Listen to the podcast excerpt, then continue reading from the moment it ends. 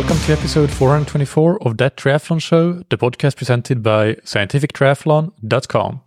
I'm your host Michael, and on today's episode, I interview Jacob Tipper. This is perhaps a slightly different type of interview as we will be discussing uh, Jacob's personal experience of coming into triathlon from an elite cycling background although as he will explain, he did do triathlon in his youth. Uh, but uh, we will discuss learnings he has taken from this transition from elite road cycling and track cycling into triathlon. And one of the objectives with this type of interview is to explore both similarities and differences between training as a single sport cyclist in this example. But in the future, I hope to do similar type of episodes with uh, single sport swimmers turning into triathletes, single sport runners turning into triathletes, and, and so on to to get a bit of a, a, a, comparison of what's similar, but also what is different. My hope is that uh, I can get some good guests lined up for similar episodes in the other uh, disciplines of triathlon. But for now, let's start with cycling with uh, Jacob Tipper. Before we get into the interview, big thanks to our sponsors, Precision Fuel and Hydration.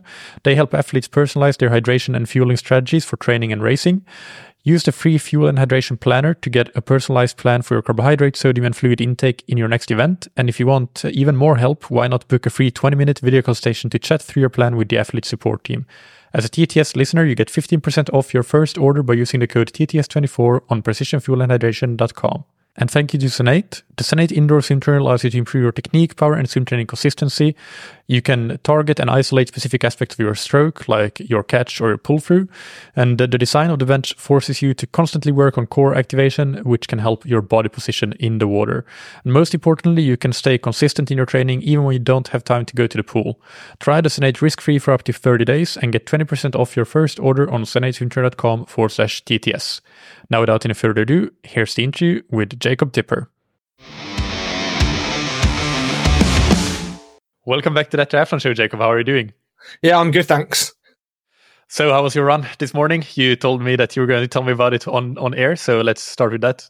Oh, I don't. Yeah, I don't want to open up with a pretty bang average run, but uh, no, uh, I was yeah, just saying that. Oh, yeah, running's finally starting to improve, and yeah, it's definitely good for uh, good for headspace. Seeing that uh, the effort you're putting in is actually is finally starting to pay off because spent quite a bit of time, uh, yeah, still quite a bit of time training that and not really getting that much faster, which was uh, yeah disappointing at times. But um, yeah, so yeah, good good run. Just I haven't had, I haven't had a chance to look on Strava to see if I wouldn't have got a KOM, but uh, yeah, to see if I've moved up the leaderboard in the segments I was going for a little bit. So yeah, all good. Nice nice way to start a morning, and it's yeah actually sunny here and not raining and not icy, which is yeah big improvement for the UK compared to recently. Excellent. So uh, probably most listeners will be familiar with you because you've been on in the not uh, too distant past. But uh, for those that may be newer, can you give us a bit of an introduction to yourself? Yeah. So uh, yeah, I'm Jacob Tipper. Um, I'm a former like elite cyclist, not proper pro. Uh, kind of raced lower level UCI racing, uh, but I did try. I did win a few of them. Um, so got wins in uh, Tour Qinghai Lake, which is a pro race in China, the highest altitude stage race in the world. Um, stage of Tour Morocco, and then I raced on the track. I was one of the founding members of the Huub Wattbike uh, track team, or formerly it started up as a team KGF. Yeah, I was one of the founders with Dan Bigham there.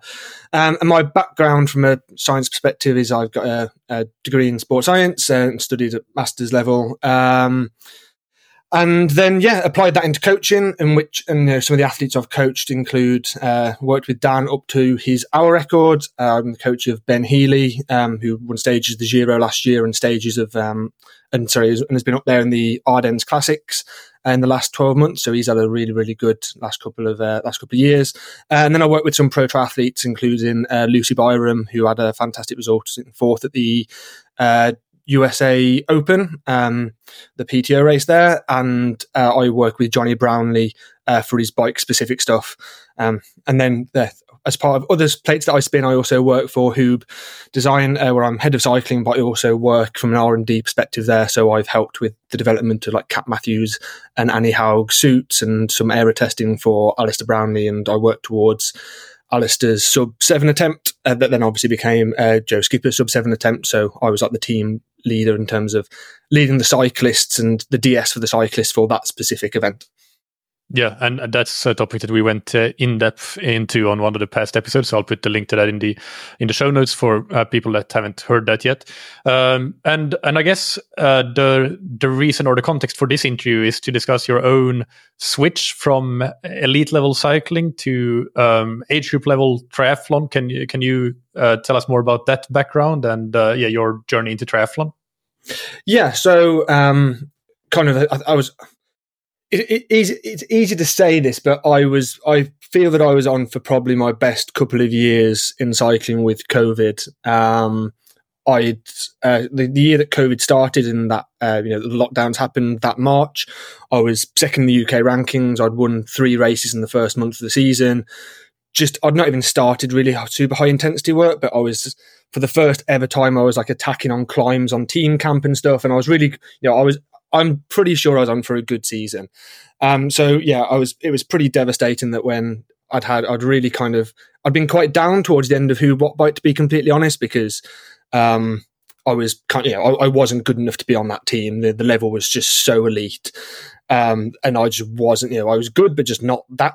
Just a bit my, it wasn't my strength pursuing specifically, and I wasn't quite good enough. So that was a little bit um, not great for my headspace as well, kind of coming down from that. So I was really proud that I'd kind of picked myself up. You know, I'd had a great experience there, but as things had kind of turned a little bit sour for me, I'd, you know, picked myself up, got back into what I really liked, which was the road, was on for a good year, and then COVID happened. So I was pretty naff. Uh, I did a triathlon at the end of that year to just for something to do, and I enjoyed it and went well. And I thought, you know, this is something I may fancy a bit more going forward. Um, but then the next year, I was like, right, you know, that seemed like that could have been my year. But, you know, if that was going to be my year, there's no reason why the next year wouldn't have been as good. So, again, I put a really big winter in. Um, when we had second lockdown, I deliberately got myself stuck over in Spain so I could train well. Um, again, I was power numbers were great. Everything was looking really. And then in the UK, we kind of had lockdown number two. Uh, and yeah, racing wasn't going to start again. And I just really lost my head. I found, yeah, just I'd spent two years training, having super hard winters, really trying to get my you know, my act together with combining work and relationships and everything, and felt I'd really put it uh, in and then not got anything from it, and just yeah, found that really hard, and it kind of definitely took a lot of love away from cycling. Uh, but you know, being the kind of individual that gets to any of that sort of level of sport, you've got you know, you've got to kind of oh, you are a bit you're a bit of a weirdo. You know, you've got this itch to be doing something. So um, I'd done triathlon as a kid. Um, it was a kid that was the sport that I actually started with before cycling. Um, so yeah, for me, that was a really that was something I'd always wanted to try and go back to and have a bit of a go at. So yeah, the I think September 2021 that would have been, or like October 2021, basically when I started back. Um, you know, the kind of normal winter training. Um, I thought I'll combine triathlon and I'll still keep my road cycling going for one more year as a bit of a transitional year. Um, albeit I didn't really end up doing that much road cycling that year, and then started yeah age group triathlon from there. Um, and yeah, and I learned a lot of hard truths along the way that I was uh, yeah not quite the uh, not quite as good a runner as when I was a kid, and yeah, and that triathlon was quite a hard sport to balance. And yeah, my idea of um, you know a, a little bit of it was that you know, as, as work was getting busier, you know, was I ever going to be able to get back into back to cycling with the level I, you know, you know, I could I could maybe have been, and it was you know it was getting more and more difficult to balance it. So for some reason in my head, I was like, oh well, if, if I'm doing triathlon and I'm not taking it quite so seriously, it doesn't matter that I'm not doing as many hours, etc. Uh, but obviously, it turns out that to do triathlon even semi seriously does require a lot of hours. Um, so yeah, it was uh, quite difficult, and yeah, I learned the hard way of how to uh, balance all those different things. But yeah, it's uh, been a lot of learnings, a lot of mistakes, and I think that's what we're going to talk about today. This the transition from, um, you know, it's it, everyone comes into this from a different point of view. That you may come in triathlon from never doing any exercise before. You may have been a footballer, you may have been a swimmer, you may have been a runner. Um, I've obviously come in from cycling, and I think yeah, there's some learning points of yeah what it's like to come in from with my kind of physiology and how that kind of eh, came into the sport, if that makes sense. Yeah, and, and for the listeners, my my idea is to do these kinds of episodes also with people coming from into triathlon from a swimming background and from a running background to get uh, those sorts of just case studies uh, uh, as well. But about your background when doing triathlon as a kid, uh, just briefly, uh, for how long did you do it and at what age? Uh, 12, 11 till 16 maybe. I just joined the local Black Country Triathlon Club. Um, yeah, and I, I, to be honest, I wasn't great. I wasn't. I was very enthusiastic as a kid at sport, but I wasn't very good. I kind of only started get good at sport, to be honest, once I got into my early twenties. Um, even when I made the switch to cycling, I wasn't very good at cycling. But yeah, I wasn't fantastic as a kid. Uh, I, I, suppose by sixteen, I was actually all right. I was. Uh, I think the, my best result was uh, seventh in the national. Uh, is the sort of the national champs. I think like a couple of people weren't didn't always go to it because it was like the you like represented your region. So uh, Rhys Davey, who's head of the um, the lead centre, I think he's he's in the British Triathlon. Works for British Triathlon anyway. Uh, he was my age group and he didn't do it, for example. So I was probably more like tenth, eleventh, eleventh, twelfth best in my age group. But again, back then there wasn't that much depth. So um, I was I was a solid runner. I was probably running. Um, in theory, I ran a 16 minute 5K, but I look back and I think that course was definitely very short. Uh, I was probably a 17 and a half minute 5K runner. Uh, I was not a very good swimmer. Again, I look back at my 400 meter swim PB and I think, oh, I reckon I actually did two lengths less there in that triathlon. I don't think that's legitimate. Um, so, I, you know, I was probably swimming about 620, 400 meters, and then I was okay on the bike for my age. So I was all right, but I was nothing, I was nothing special. Um, I would have beat, uh, you know, obviously Tom Tom Bishop. I'm assuming people are familiar with. I would have beaten his brother Dave at the national champs, but Dave did a, yeah, a lap less on the run as well. The uh, the cheeky boy. So I still bring that up with him, and I still see his mum every now and then. And I call her out on the fact that she let her son do a lap less on the run and cheated. Um, but I, I, like I. What Dave, Dave, Dave, who's Tom's brother, actually works for me at Huub Design as well. But uh, yeah, he's a substantially better runner than me now. He runs like a sub two twenty marathon. Yeah, yeah. Uh, no, but that's that's good to understand a bit uh, the background. And uh, so now, so you've done two full seasons in triathlon, uh, 2022 and 2023, uh, I guess. And uh, when when you made that, or when you first got into it with the goal of doing it alongside road cycling for the first season, what were your goals? Did, did you have any goals or ex- expectations for what you would do and wanted to do in triathlon, short, mid, and long term? I definitely expect to be better. Um, I'll be honest, in a slightly deluded, in a clearly, in a very obviously deluded way, I thought I'd be a little bit better, uh, and I, I wasn't, which was sort of frustrating. That's my own fault. I set myself up for failure there. Um, I went through the, I so I did a, I did a park run in 2014 after not running in at that point there. So I'd have been, I don't know, maybe it's maybe six years, seven years I've not ran, and I ran about an 1810 park run, 1815 park run. So I assumed that that's where I was going to start back runability. I assumed, you know, I'd not run in six years back in 2014. So another six years I didn't think would make any difference. I assumed my base level of run fitness with, you know, when you've combined that with run as a kid, got a good engine for cycling would be that I'd be an 18 minute 5k runner. Um, it turned out I was not anymore. I was now a, a 21 minute 5k runner. Um, and I could, and I struggled to do 20 and I could struggle to do 5k without picking up a niggle or an injury for the first couple of months. So I started a lot further back than I anticipated. Um, and then yeah, just progression I found harder than expected. And I think I probably approached bits of training the wrong way and haven't played to my strengths a little bit. Um, and yeah, like I, I, I wouldn't ever say I wanted to go pro with it. Um, it'd have been nice, but I, like I was very de- a, a, small amount of me was like, you know, don't be deluded, don't be stu- don't be stupid. Just because like there's that you, you, it's quite arrogant to think that I could go pro a different sport, like especially when I'd not got a swim background or wasn't anything special. It'd be quite arrogant to think that I could do that, but that doesn't stop a small little like one percent of you thinking, oh, you know, maybe I could even if I can't turn pro, I thought maybe just, you know, I'd like to be on the heels of a couple of pros that maybe are like they're borderline being pros themselves, to be honest. Um, but yeah, it turns out that the guys that are the lower level pros are still absolutely phenomenal athletes uh, and are still training 25, 30 hours a week and are, you know, are actually very like you might not really spot them on the PTO rankings, and then you, you might not know the names, but they're bloody good athletes, basically. Um, and I probably didn't respect that enough. Uh, so yeah, I was kind of thinking that I might be able to you know, give them a run for their money, but no, it turns out I'm I was I'm still I'm still not not bad at triathlon, but yeah, just not the level I thought I was I was going to be uh, through for for various reasons. What was your swimming level when when you started swimming again? So it wasn't too bad. Um, it wasn't awful considering I did. Um, like I said, like swim, swimming was what I was really bad as, as really bad at as a kid. So when I was doing that national champs, I was give or take last out the water, uh, but it was non-drafting, so I could kind of catch back on the bike back then.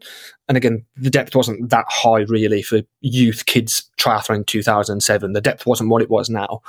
Um, so yeah, like I, I yeah, I'm I kind of started about where I was, to be completely honest. I wasn't that far behind swimming wise. Um, again, with all things like I, I, I, actually reckon the pool I started swimming in is actually a little bit short because I look back now and I think, oh, I was actually quite quick at the start, and then I'd get, I'd get, I'd to different pools and be slower and thinking I was having a bad day. And I actually reckon our lo- my very local, not so great pool is actually a little bit short. So I don't know exactly where I was, but um, yeah, it's probably it didn't take me that long to be at six minutes of 400 meters again. Um, the the big thing, to be honest, was in, in the nicest possible sense. I don't really feel I was coached as a kid for swimming. I didn't really get any support. Um, the, the people in charge of the West Midlands Academy at the time, even though I was, other than Rhys, I was the second best kid in the region for my age group. They weren't interested because I couldn't swim. They weren't interested in me because they were only interested in swimmers. I, I, understand if you're not getting out the front pack, you know, in professional triathlon, then it, you know it's an issue. And I was a long, long way off that but no one made an attempt to try and see if I could get there. I don't think anyone respected how little I knew about technique as a kid, so I was literally just splashing. So I just watched a few um, videos on like there's like you know online. There's like a five day pull challenge, um, and honestly, that made such a big difference to me. Just literally learning where do I put my hands in the water, how do I try and grab the water and kind of push it behind me, and that made a huge difference. So yeah, it didn't, didn't take that long till I was sub six minutes four hundred meters, but um, yeah, obviously after after that point there, it's a big big gap to get a lot faster. I think, and I think you have to put a lot of work in. And again, I've probably made some mistakes with that approach as well. Okay, so so you have alluded to some some mistakes and and uh, and you can also phrase that as learnings, I think. But uh, I'm jumping a bit in the questions, but maybe we start there because then and and then then we can we can yeah start with that point. What what do you think that in these years that you have now spent uh, in triathlon, what are the biggest learnings that you made? Some mistakes that you uh, would change if you could go back and uh, and so on. I think, like, yeah. So, uh, we, me, me, and Michael discussed before this in terms of we, we don't want to make this sound like this is just me ripping my training or just being super negative. Um, I just think there's lots. I just think there's loads of learnings to be had from potentially making mistakes, and there's just so many different ways of approaching anyone's, you know, coming into the sport and ways of doing things. Um, I also had a rant to him before that you know I'm, I'm, I, I get a bit sick of kind of some of the podcast and Twitter gurus that give out the idea that there's a very one set way of doing it. You know, they can be superly, super one direct, one dimensional in terms of t- saying everyone needs to be polarized or everyone needs to be doing this or that. Um, and ultimately, there's just so many different fits for different people, uh, depending on what your life gives you and you know where you start from. Um, so yeah, to, like, you know, to give clarity, you know, giving clarity, you know, the, the, things I'll be discussing are mistakes that are, are the mistakes of you know, a 78 kilo former sprint cyclist with a solid VO2 max kind of that coming into this. This isn't necessarily like a mistake that may have been a mistake for me might not be a mistake for one, for one of the listeners. I might be saying X type training method was awful for me. That doesn't mean it'd be awful for you. Um, it's just yeah, we're just taught like the, the expression is everyone everyone is coming into you never walk in you never walk into the same stream twice. So you know, I, it, are we very much talking of the context that that I am in myself, not necessarily the situation that you, the listener, in, or if that makes sense, or another triathlete's in, or someone that I coach is in. Um, but yeah, so in terms of the yeah, like my approach and I think how I've kind of got it wrong, I think um, bits of it wrong. We'll we'll, no, we'll, we'll see. We'll see. We'll, we'll, see if now I've changed my approach. I'll get better this year or not. Uh, so I, I, could be talking a little bit prematurely. It could have been could have turned out I got to my ceiling last year. Um, so yeah, I, I think um, the big one. there's, there's, a few. I'll, I'll, go through. I'll go through each sport. So swimming, I think. Um, I, I, think I was lucky in terms of I say I got to a decent critical swim speed pretty much straight away. Uh, I think you know one. I'm probably I'm probably about 134, 135 right as we speak right now after not swimming a lot in the last three four months. Um, that's obviously super solid. Like it's for a lot of people, that's you know for a lot of people that's really good. If you're a pro, then obviously you've got issues. But I'm not trying to be a pro, so you know like if if you look into you know like, like what is that costing you over a full Ironman, which is I think I've, I haven't actually done an Ironman yet. I've been in halves, but I'm going to go for an Ironman next year. If I was to improve that by four seconds, like which is would, would take a lot of work and then apply and then assume that that four seconds is equally worth four seconds over an Ironman as well. Like not that you swim at CSS, but assume that you swim four seconds below your CSS or two seconds below your CSS for an Ironman swim. Whatever you decide is the right kind of pace for you. That four second improvements per hundred isn't worth a lot over a full Ironman. It's you know four, three four minutes. I just think is it is it worth worrying about?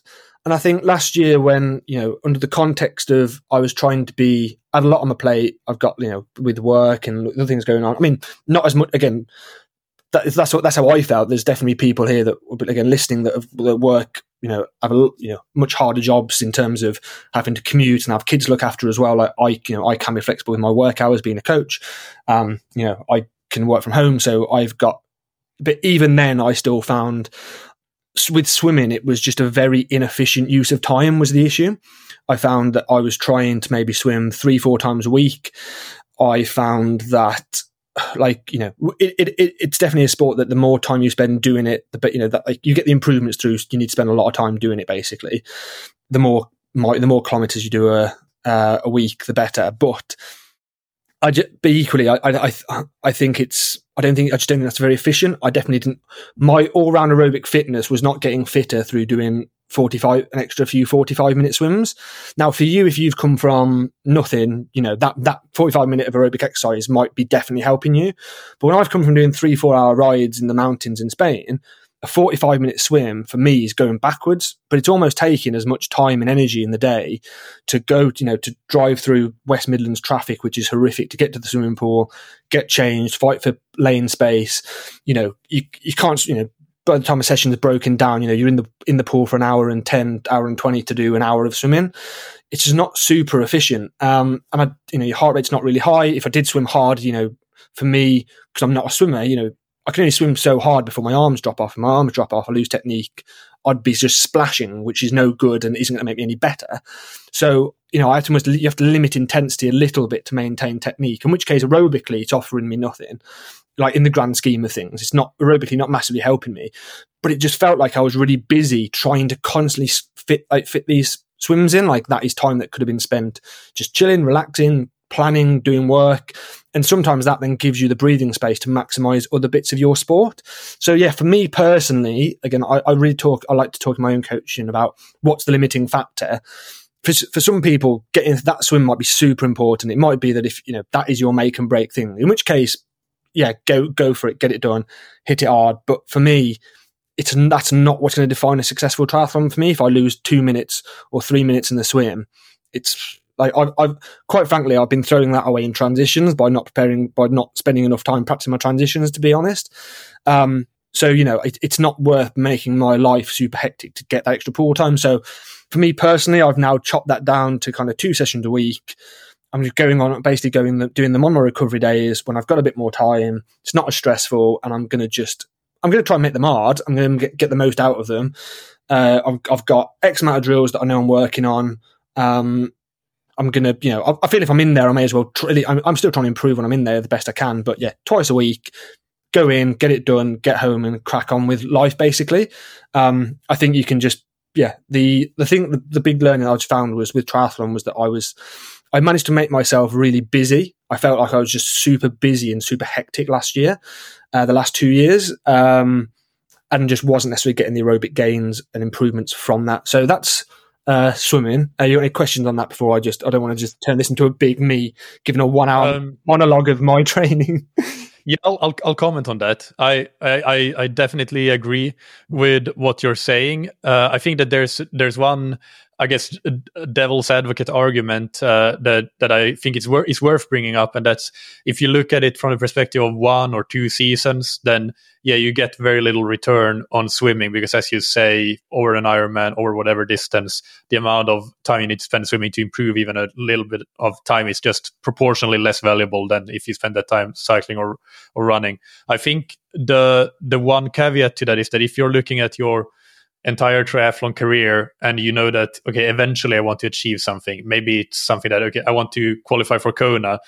And uh, let's say you don't know of course what your and i'm not talking about you but about the general you yeah, if, if your genetic limitation, if you call it that, is similar to other Kona qualifiers in your age group on the bike and the run, but you're just quite a bit slower on the swim, you might run into situa- come into a situation later on in your career where the swim is limiting you.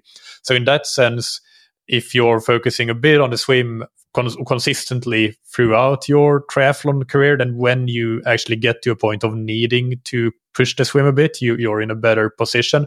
But but I, I definitely agree that uh, in a short and medium term perspective, it does for sure offer the least, by far the least return on investment, and it in many cases it makes complete sense to do what you do and and just and I have many athletes that are in the same position that where I some athletes right now are swimming zero times a week that I coach and we're focusing on the on the bike and the run for for similar reasons uh, as you are. So so I, I, definitely agree, but I think there is an, an, an argument or a situation where where you are happy for those swims. I can use myself as an example. I, I've had years when I've been swimming five times a week consistently 20, 20, kilometers a week with a squad killing myself in the pool and and i know that those were mistakes as well because i was just swimming too hard uh, taking too much energy from my bike and run and not improving the bike and run as much as i could have otherwise uh, and yeah, getting into issues from from that. But now I'm in a position where I'm actually swimming better than ever with three swims a week only. And that's but that's probably I probably couldn't swim the way I'm doing now if I hadn't put in those all those kilometers in the pool for quite a few years with with the squad and also on my own uh, in in the past. So so from a long term perspective, uh, the, there can still be some value in doing those extra swims sometimes, but that again depends completely on what your goals are in the long term. Yeah, as I tried to kind of caveat all this at the start, this is based on on me and what I think my limiting factors are. Um, and that's not necessarily what everyone else's limiting factors are. Again, if I was trying to be a pro, I mean, I, th- I think I'd probably have taken that out of the window now because of my swimming just seen. But you know, realistically, I know the the words of one person I knew who's worked on his swim a lot uh, was. You need to get out the front because if you're not at the front, you've not got the motorbikes to help you. like that, that, that was his view on it. Um, and yeah, I mean, like, but for me, you know, I'm, I can, if I knock three minutes off, the motorbikes are still going to be three minutes up the road. Um, so it's, yeah, for, for me personally, that, that's what it is. But, and, and like, I, I think I, I don't think a lot of people can be.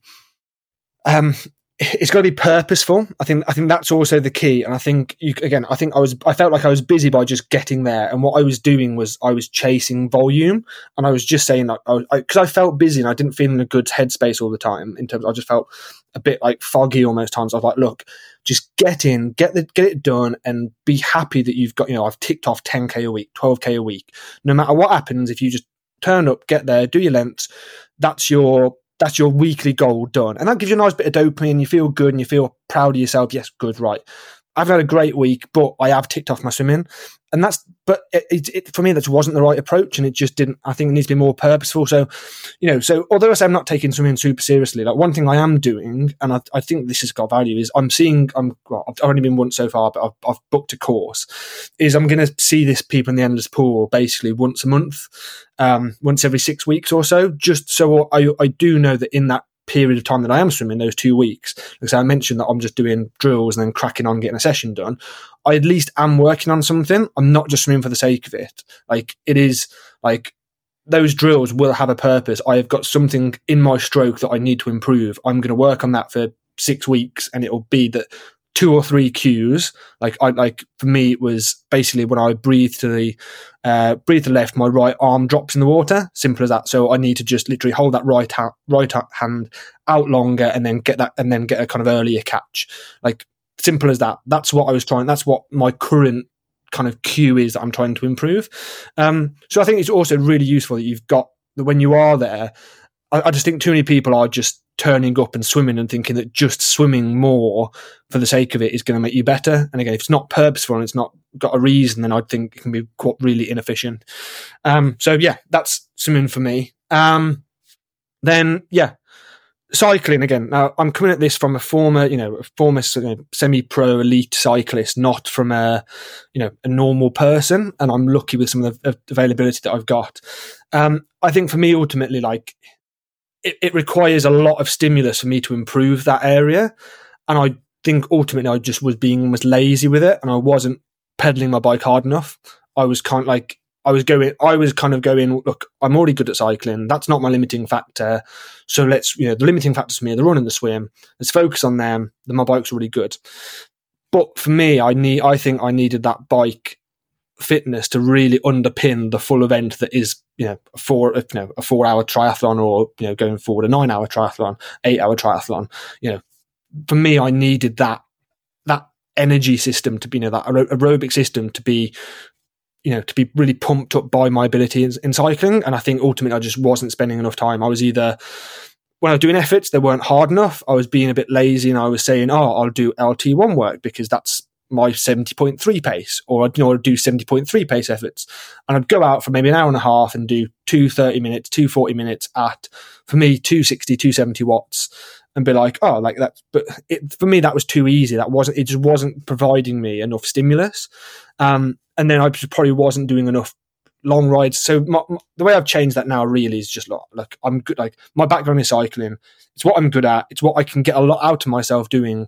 So I've read. So I've, the way I'm describing it is I've just gone back to pushing the pedal the pedals harder. Like I've gone back to when I'm doing efforts, I'm now back to pedaling properly. I'm doing efforts at 330 to 350 watts like I used to. And I'm making sure that I've got that ability to, you know, literally just push the pedals hard. It's not overcomplicating things.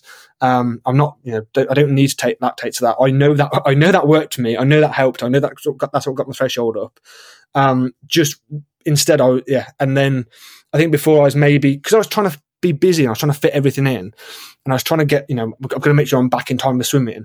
I was doing things like two hours zone two which I think if you're a full time athlete and you know that's all then you know you've got loads of time and you just want to gradually plump your volume up in the day, then that's fine. Like you know you might just need to do, some days you do a couple of hours, some days you fit three hours. For me, that just wasn't doing enough. It was that was not enough stimulus to make me better. And this is where I think you get bogged down with all these performance models and your 80-20 and your polarization.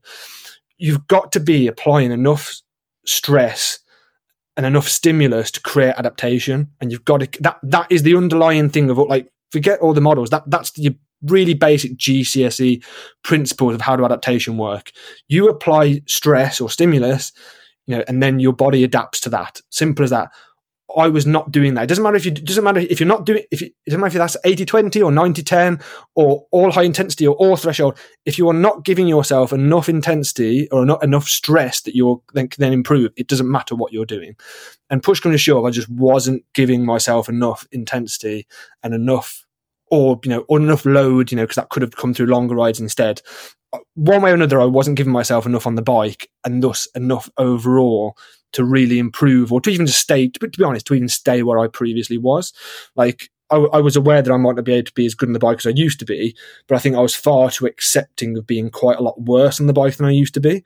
And I was just being, oh, it's okay that I'm now weaker because I'm just a triathlete now. It's fine. I don't need to be able to do, you know, I don't do the sprint work I used to do. I can't do 1700 watts in a sprint anymore, but like, I couldn't do any, to be honest. I just couldn't do anything. And I just, when I was out in Spain this January, I was doing some uh, December. I was doing some twenty minute efforts. Just you know, I know kind of everyone look. It, it, it sounds very basic, two time twenty minutes or whatever. But um, I was, I was looking. I was I hadn't done a twenty minute effort over three hundred watts in the uh, almost in the year, and that used to be my and that, used to be you know like your bread and butter work. You know, it's not it's not complicated. It's not sexy. It sounds quite basic to be honest, and sometimes it is. But at the same time, it, it does work. Like it's it's not. Really just, I just hadn't physically pressed hard enough. So um, I was spending all this energy being busy and getting to different sessions and trying to fit it all in and, you know, being like, oh, well, you know, I've got, you know, that track session's hard, that swim's hard, that, that one bike's hard. So I'm roughly at 80, you know, I'm, I'm, I'm a bit, I'm a bit polarized, you know, I've got, I've got a bit of that. Ultimately, I just was not trying hard enough in the sessions that matter. So now it's re- I'm being really simple with my cycling. I'm either going out and doing efforts and like I used to, like in the good old days, you know, I, I periodize it how I, you know, in, in, the way that I've kind of relatively always done it, except I won't go into anaerobic work. I won't go into crit work because obviously that's not necessary for triathlon, but, you know, good threshold work, higher threshold work, kind of aerobic work, five, eight minute efforts over and I'll kind of, I will periodize that how I, how I best for me over the next six months. I'm either doing that properly, doing a proper session, or I'm actually going to stick some proper volume in and not try and get back early for a swim, get back early for a run, worry about the other sessions that aren't doing anything. And I found that so much easier. So like yesterday I did, you know, like again, this isn't fancy. Fifty-five minute session from my door, five minute warm up, rode up a big hill that's by me. That's nine minutes hard. Rode down another way, another nine minutes hard up another way, and then and then did 30 30s for 14 minutes. But a third way up these hills, I'm really lucky. I've got quite long hills literally on my doorstep, and then rode home. 55 minutes done.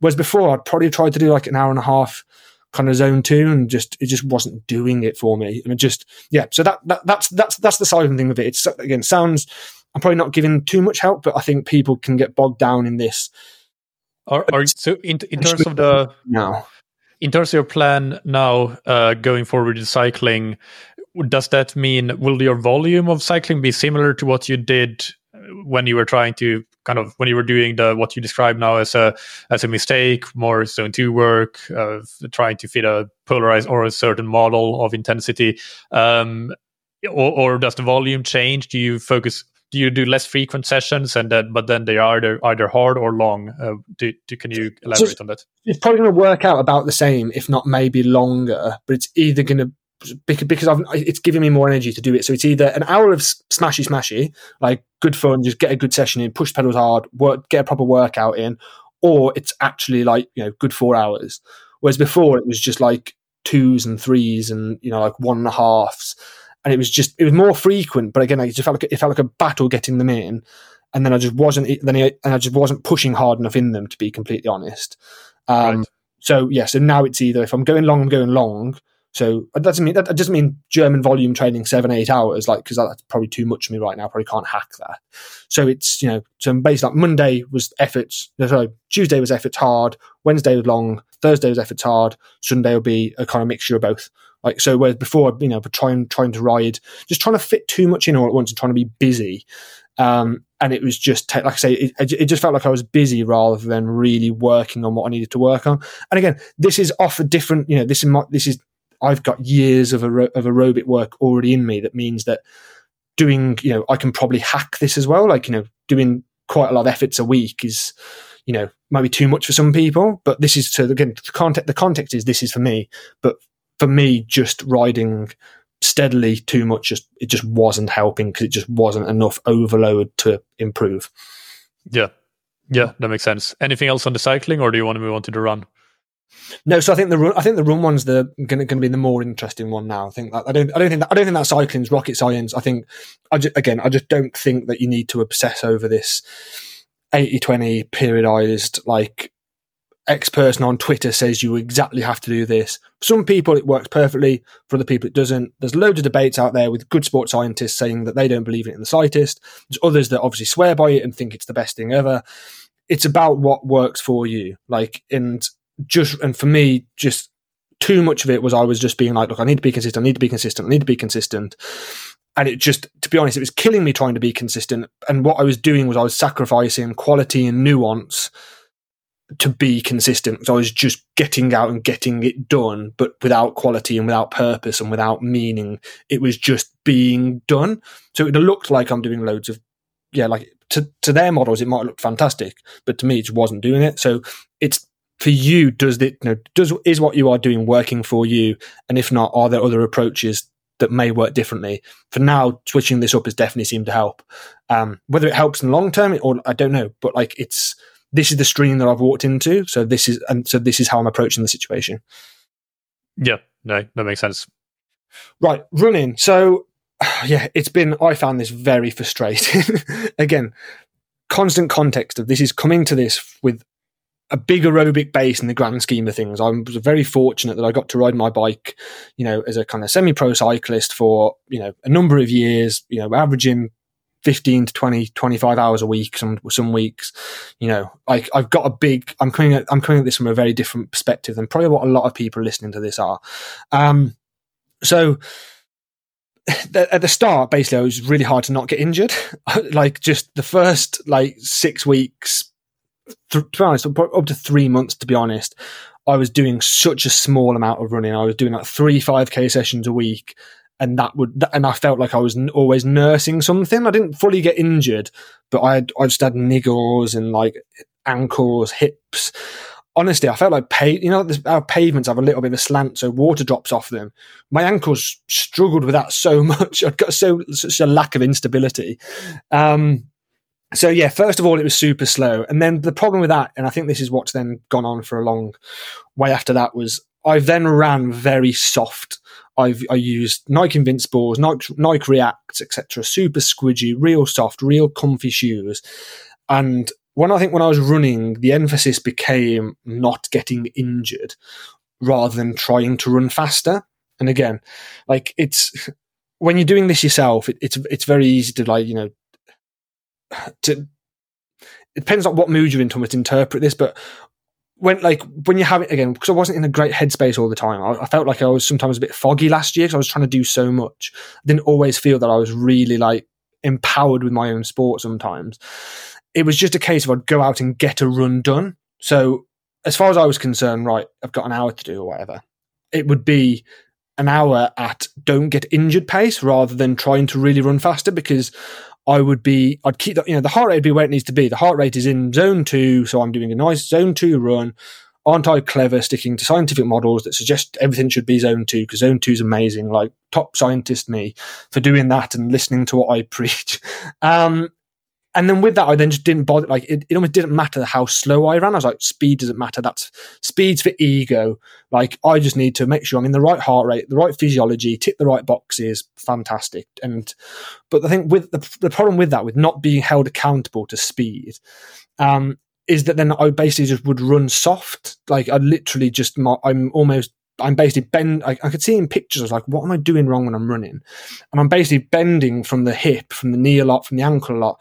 I'm probably like, like squidging down and like having a load of contact time. And basically, I've just not really improved. And through that, through trying to be clever with thinking I'm running in the right zones, I've just not really improved my run mechanics, which is that, you know, the run economy, which is your tendons, you know, um, your tendons, your ligaments, and getting that spring. That's what you want. That's the most important factor as a runner. Um, there's the, the, kind of famous study with Paula Radcliffe where a VO2 max basically stays, stays steady for like seven, ten years or whatever it is. But her economy is what improves every year, and that's what takes her from being a you know good young young athlete. I think she was I think she was still junior or Europe under twenty three European cross country champion, but to being you know Paula Radcliffe, greatest female marathon runner ever, arguably. Um, you know, it, and, it, and it, it, was run economy, and, and that's obviously the thing that you know I've got fitness, so it's clearly run economy is my issue, and that's the thing that I just not I just didn't I just wasn't improving. It just clearly wasn't getting better. I was just felt like a plodder, and I was ju- I've just spent to be honest two years with far too much time plodding. Like I, I I'm not complete like I wasn't completely daft. I've not just only done that. You know, I've still done track sessions. I've still done other stuff, but just not enough. Just again, not enough stimulus. It was again the majority of it plodding, and then I'd do a track session. But that track session again, one I couldn't push myself hard enough, and I was and I was maybe trying to be too clever, and I was being you know. Oh, Ingebrigtsen runs his track sessions at LT2. Like, so I should be running at LT2. So when everyone's smashing themselves in these track sessions, I was probably just holding that little bit back and just being like, no, you know, don't, you know, you see all these gurus and all these podcasts and all these things. Oh, oh you know, training's not about, you know, it's about being consistent. You shouldn't go too hard. And so I, I, think, to be honest, I was being a bit soft. I just wasn't pushing myself enough in those sessions. I thought I was being clever. You know, my splits would be super equal. Um, but you know, so like we do a track session, I'd be running at, I'd, I'd go exactly 5k pace um, you know, which is still pushing. It's in, in theory, it's probably still a bit fast for what you know the some of the gurus prescribe. Should have been exactly. It should have been exactly threshold. Should have been even slower. But for that reason, I wasn't getting that run mechanics like how it should. Like that was what was limiting me, and that's what I should have targeted, and I didn't. I just kind of tried to be clever with the with the intent when I was doing intensity, and then spent the rest of it running slow.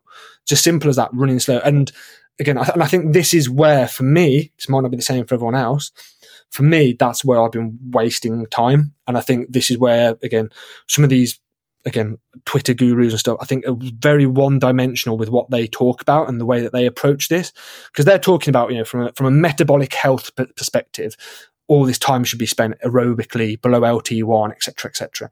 But running's got a lot more, you know, I, mean, all sports got a lot more nuance to it, but running particularly has got a lot more nuance than just energy systems. It's got this whole mechanical system of, you know, how's your technique? How is you spring, you know, how springy are you? What are your tendon, tendons, ligaments doing? How does that, how does that change over the length of a run? And I think, to be honest, I was just missing that entire side of things by running too slow and too ploddy that's relatively speaking. I understand it's for some people it might not be considered ploddy, but in my for, for where I should have been for my aerobic level, too ploddy. And it, and again, like you, the problem is you listen to all this. Oh, the, the Kenyans, the Kenyans, the Kenyans do their slow run slow. Don't think you're better than the Kenyans. If they're doing their slow run slow, you should do your slow run slow. But they've been running for 20 years, and I've not been running for 20 years. So they've they've already built up these run mechanics, and they've already got that and I've not. So I need to work on what I need to work on. I don't need to listen to what the Kenyans doing, um, because it, that, cause that's not me. So I've so in the last six to eight weeks, all I've done is just completely switched it up. I've just gone right. I am doing. It's basically I'm it's, I'm basically calling it either not plodding sessions or mechanic sessions. So I'm either just when I am doing steady runs, steady runs no longer that steady. They are typical runners sessions where like pure runners, you know, like runners just go out and they just, you know, they get a little bit ego in this kind of run at tempo, to be honest. Like, so, I'm, so that's what I'm doing. I'm going out with a running club or I'm just, just pressing on. So let's say previously I was running at five minute to five minute 30 kilometer, uh, per minutes per, minutes per kilometer. I've just shifted that to like 420 to 4 to 440. So I'm just moving quicker. Simple as that. For me, that is the point. And this will change to different people's physiology and different mechanics. For me, that's the point at which I feel like I'm running. At 5.30, I feel like I'm kind of plodding along a little bit. Like, I understand for some people that's a good pace. But for me, uh, with my physiology, with my physique, that just feels like I'm being a bit ploddy. I'm on the ground for too long. So I've just moved that to just literally, I'm just moving quicker. Like the heart rate's still relatively controlled. I'm not now running it at 190 beats a minute. That's still roughly, you know, it's still a pretty aerobic heart rate, but I'm just running quicker. It's as simple as that. I'm just, when I'm going to run, I'm running quicker.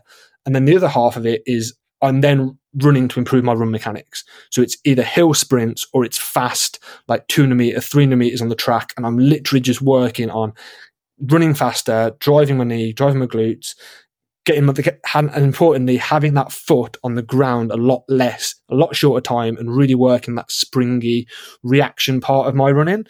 And so far, like honestly, it feels absolutely night and day.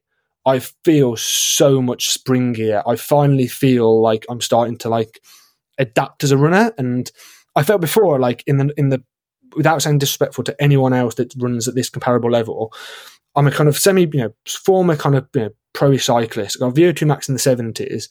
I'm pretty, I'm in semi decent shape. I don't look, you know, and when I'm in 10Ks or cross country races, I'm around a lot of people that just did not look the same as me. Like I was with, you know, people that just weren't, I was clearly a bit of a different, you know, like that. I, I sh- my physiology should be a little bit faster than those people I was with. You know, the people that have only been running for three years. You know, kind of. I'm running with. You know, I think like last December I did a 41 and a half minute 10k, which again is for somebody is great, and that's nothing. That's a great time for a lot of people, but it's not. It, no, it's not a great time if you've got a VO2 max in the 70s. If that makes sense, that's like really arrogant or spe- you know, like oh, I'm special. I should be doing amazing times. So clearly something was wrong, and yeah, I finally feel like I'm actually moving a bit more like a runner and feel just in sessions, and that's what we were kind of speaking about before. I've just done a session earlier, like an hour and a half ago. So um, I'm still in I'm still in kit, which is a bit minging. Um, but I will shower as soon as this is over. Um, and yeah, like I'm just like I'm just I've just done some 1k reps. And I'm literally just moving 15 seconds per kilometer quicker in those for the same heart rate as before. I'm just shifting that bit quicker, and I think that for me that's just like I wish I'd have cl- clocked into this earlier. Now again, I'm going to refer to this all the way through. You, everyone's coming to this from a different position. Like I, if I had, maybe if I'd done this when I started, I'd have been instantly injured. It'd have been a terrible approach. So it's, it, this is also after two years of potentially my what I'm calling my plodding, but without trying to sound too disrespectful to people who's when that, that might be the, a good pace for them. For me, my plodding, that's potentially built loads of robustness for me, and without that, I maybe wouldn't have been able to do this work now. So you know, it it is you know, it, this this is just the situation that I'm in right now. But I think the the kind of learning is that I think people need to just work on what works for them and not just worry about. I, I have so many people messaging me now, being like, "Oh, should I buy a should I buy a lactate sensor? Should I buy this? Should I buy?" And it's like, why? Why would why would knowing your lactate make you faster? Just you're just collecting another bit of information. But you know, if if if, if all my runs in the last twelve months had been to lactate, they'd have been the exact same. The paces wouldn't really have changed or improved. If anything, I want to slow down on them.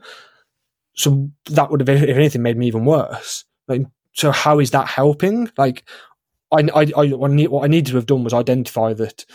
I, I, I knew my I knew my run economy was the thing that was letting me down. I, am not I wasn't daft. I, I was aware of it, and it was just that I was going through studies and saying what improves run economy, and I was maybe a bit in. A, was, uh, hill, hill reps was definitely on there, and I did do bits of it, but just didn't take it seriously enough. And then one of the other ones was run volume, and I was like, oh well, I'll do the run volume one because that fits in with triathlon and consistency, and and again, it it just meant that I spent a lot of time being busy. There's that with that another thing that I was trying to fit in all the time was trying to to increase my run frequency and just trying I was trying to run like most days of the week and stuff, but just like not a lot, just 15, 20, 25 minutes some days just to make sure I was running. And it just and it just wasn't doing it for me. It just was not it just was not enough stimulus for my body to adapt. And that's what it's all coming back to. That it's for, again, it's I think people are forgetting the initial principle of you know if endurance adaptation is you need to make sure whatever you're doing, you're giving your body enough stress it and, and then enough recovery. You can't, I'm not then neglect, neglecting that enough stress, then enough recovery that you then adapt. And the whole point of the kind of, you know, the, the polarized method, I'm, I'm, I'm, I'm picking on that one at the moment because that's obviously the one that's the buzzword and has been the buzzword for the last couple of years with all the Norwegian methods and stuff. The idea of that method is that you are limiting intensity so you can do more and more and more intensity. So maybe if I'd have been doing 30 hours a week with what I was doing before, maybe then I'd have had really good results. But because I couldn't do 30 hours a week, I could only do 15 hours a week. And I felt like I was running like circles around myself just to do those 15 hours because I wasn't suddenly used to finding swim time. That just was not enough intensity. That was not enough stimulus for me. So I've basically, so yeah, the, the whole talk of this was I've just found the right trying to find the right balance of stimulus that works for you to improve you as an athlete. And like I say, this doesn't now mean I'm going to turn pro or become amazing. It just means I'm going to hopefully become better than I was before. And as with any athlete wants to do, that's all. That's all. That's all you're asking for. That's all I wanted last year. That's all I wanted the year before that. I just, you know, I my my running just was not really improving. I was able to run a bit more without getting injured, but it was not improving. And that's all I wanted. I just wanted. I don't want to be running 30 minute 5Ks, as much I'd love to. I just want to be improving. And yeah, this has finally started to, to click. But for everyone, this will be different for what maybe that it's not just looking for hacks or this magic little, you know, everyone loves a hack and loves to do the shortcut. But for me, this maybe is a bit of a hack and this one, this one was the one that worked. But for you, it, for you, it might not be. It's just, this is my, yeah, this is my story. yeah. I mean, uh, there are so many great points there. I think uh, a, a running theme through that is something that we've talked about on the podcast before. Uh, not necessarily you and I, but uh, other guests have, have been on talking about this, that there, there is this trend, I think, with uh, a, a large bias towards focusing on on the metabolic side of training and performance and neglecting other sides of it. And, and one example of that is in in cycling focusing a, a whole lot on power but not focusing on aerodynamics. Uh, obviously that is something that we have talked about. And uh, and and the same goes in running with as you say economy. Probably if you did that if you put that 41 minute something 10k into something like the jack daniels VDOT tables which are meant to be a bit of an estimate of your vo2 max that would put you somewhere in the in the mid 50s for vo2 max but you uh, have uh, in the in the 70s is your vo2 max actually. So so that just shows that okay there's a huge uh, running economy gap there. And uh, and part of that is just kind of I guess getting the getting the tissue used to running. But then part of this definitely how you choose to do your running with um, yeah focusing on mechanics as you say and and and on uh, not doing unnecessary plodding. Uh, and the same the same goes for for swimming. Swimming is actually a great example of how yeah maybe sometimes there is just an much too big an emphasis on the metabolic side of things because a lot of swimmers get really really fit and uh, and can swim extremely get really high thresholds by doing very like a lot of what seems very strange if you look at it from a running or cycling perspective. Lots of short intervals, lots of pretty fast intervals, uh, various strokes, various drills, and so on. And and I've criticized that, uh, and and I still think that there is a good kind of mix that you can achieve. But but it, it is certainly evidence that you don't need to go out and do continuous training at a certain lactate level to to improve, especially in sports like swimming and, and running, which do have a huge mechanical and, and efficiency aspect to them, uh, which is a bit different than cycling.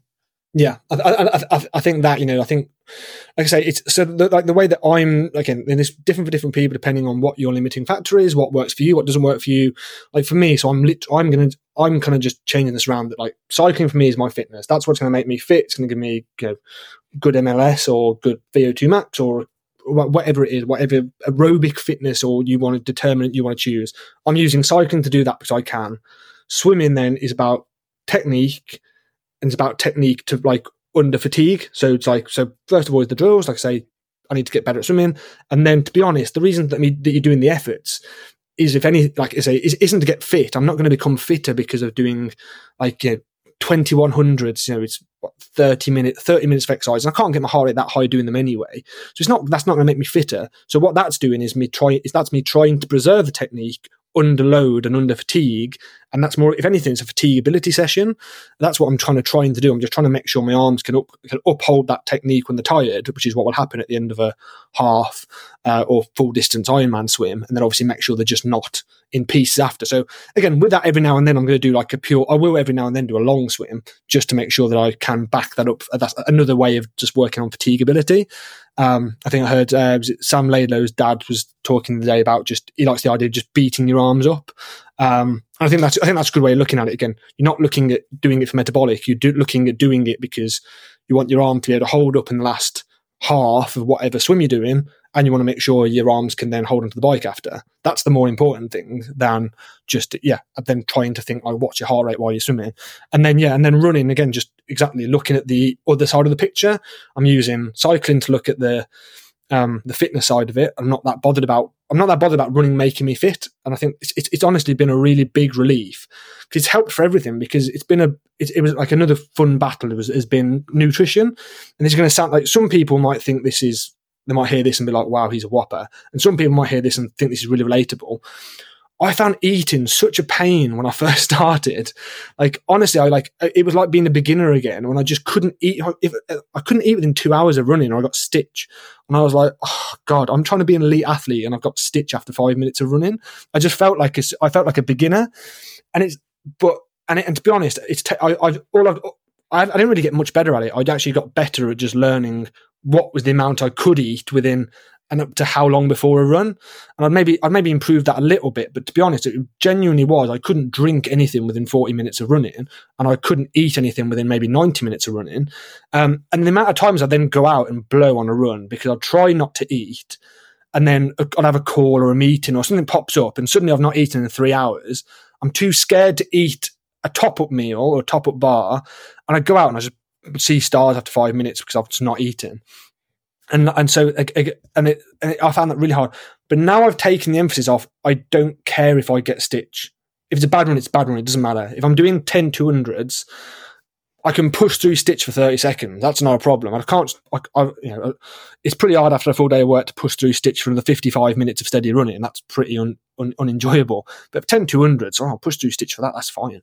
So it's, it's, it's even allowed some freedom with that. So now I can just, I'm just eating more normally, drinking normally while doing these sessions because if I get Stitch, so what? Who cares? That's like, I'm no longer looking at it from a fitness perspective. Like if I'm now looking at it from a completely different perspective, and it's it's even made than eating better. And now, obviously, because I have been eating gels just before I run, or like bars, or whatever it is, that now I can manage it, and now I can stomach it. So even that alone has been like such a nice little bit of freedom. That, and again, it's having these realizing there's just so much more nuance to a lot of these sports that make them better. And again, a big part of, you know, your Ironman will be the ability to fuel when running. And I bet so many people just don't ever take the risk when running. I, I, I didn't. If I had a long run, I was like, that's my only long run of the week. It's a really important session to me. I really want to make sure it's good. So I didn't want to take a gel because I didn't want the gel to ruin it. And, but now I'm like, oh, I'm not that bothered because I'm keeping fit another way.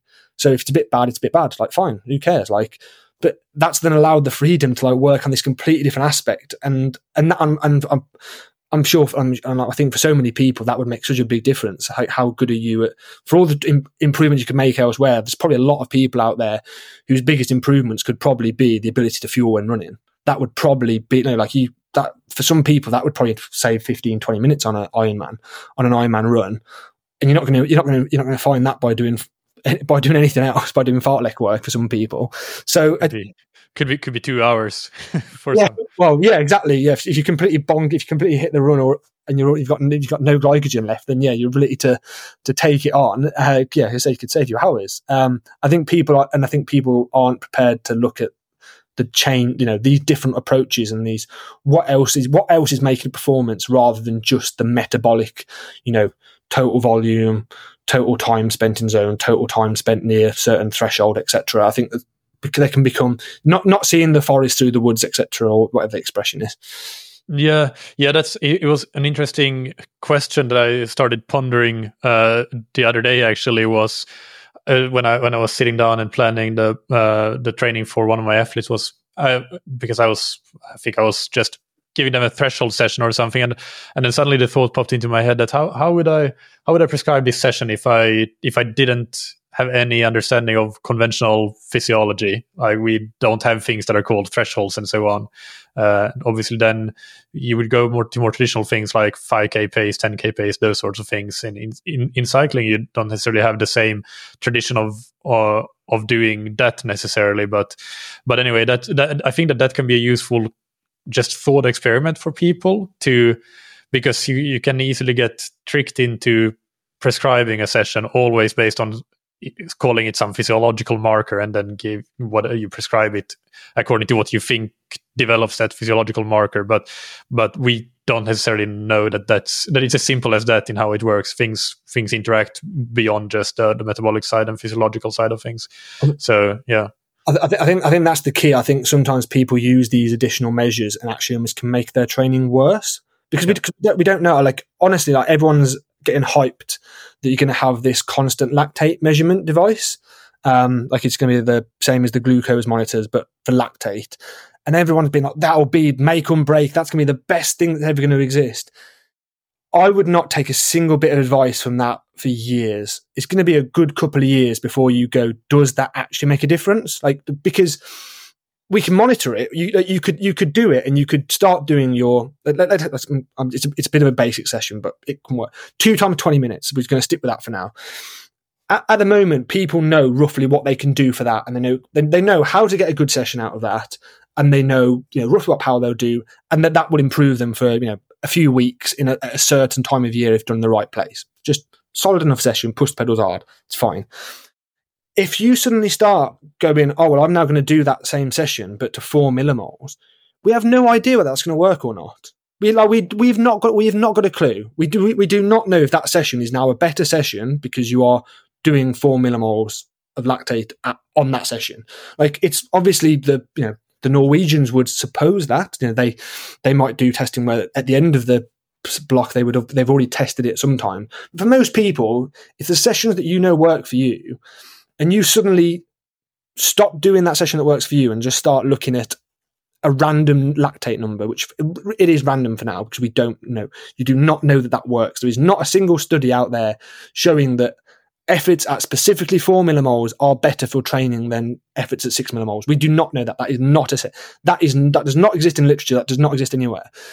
So we use this common sense idea that there's certain sessions that you've done before, or that pro coaches have done before, pro athletes done before, that seem to work. And you test it, you do it. Does it work for me? Yes or no? You can, and you should have come up with, you know, for most people, they should have come up with conclusions by now of certain sessions that work for them. So the run I did this morning, six by one K most people know that session is a good session to bring on some kind of aerobic threshold fitness for running. Like, every, like pretty like a lot of runners do that session a lot of the year.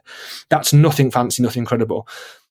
If you suddenly start doing that session and limiting yourself or, or even suddenly or, or suddenly deciding destroying yourself in it because you're now chasing this measure that we've that we've got no idea how it correlates to performance. That would be ludicrous.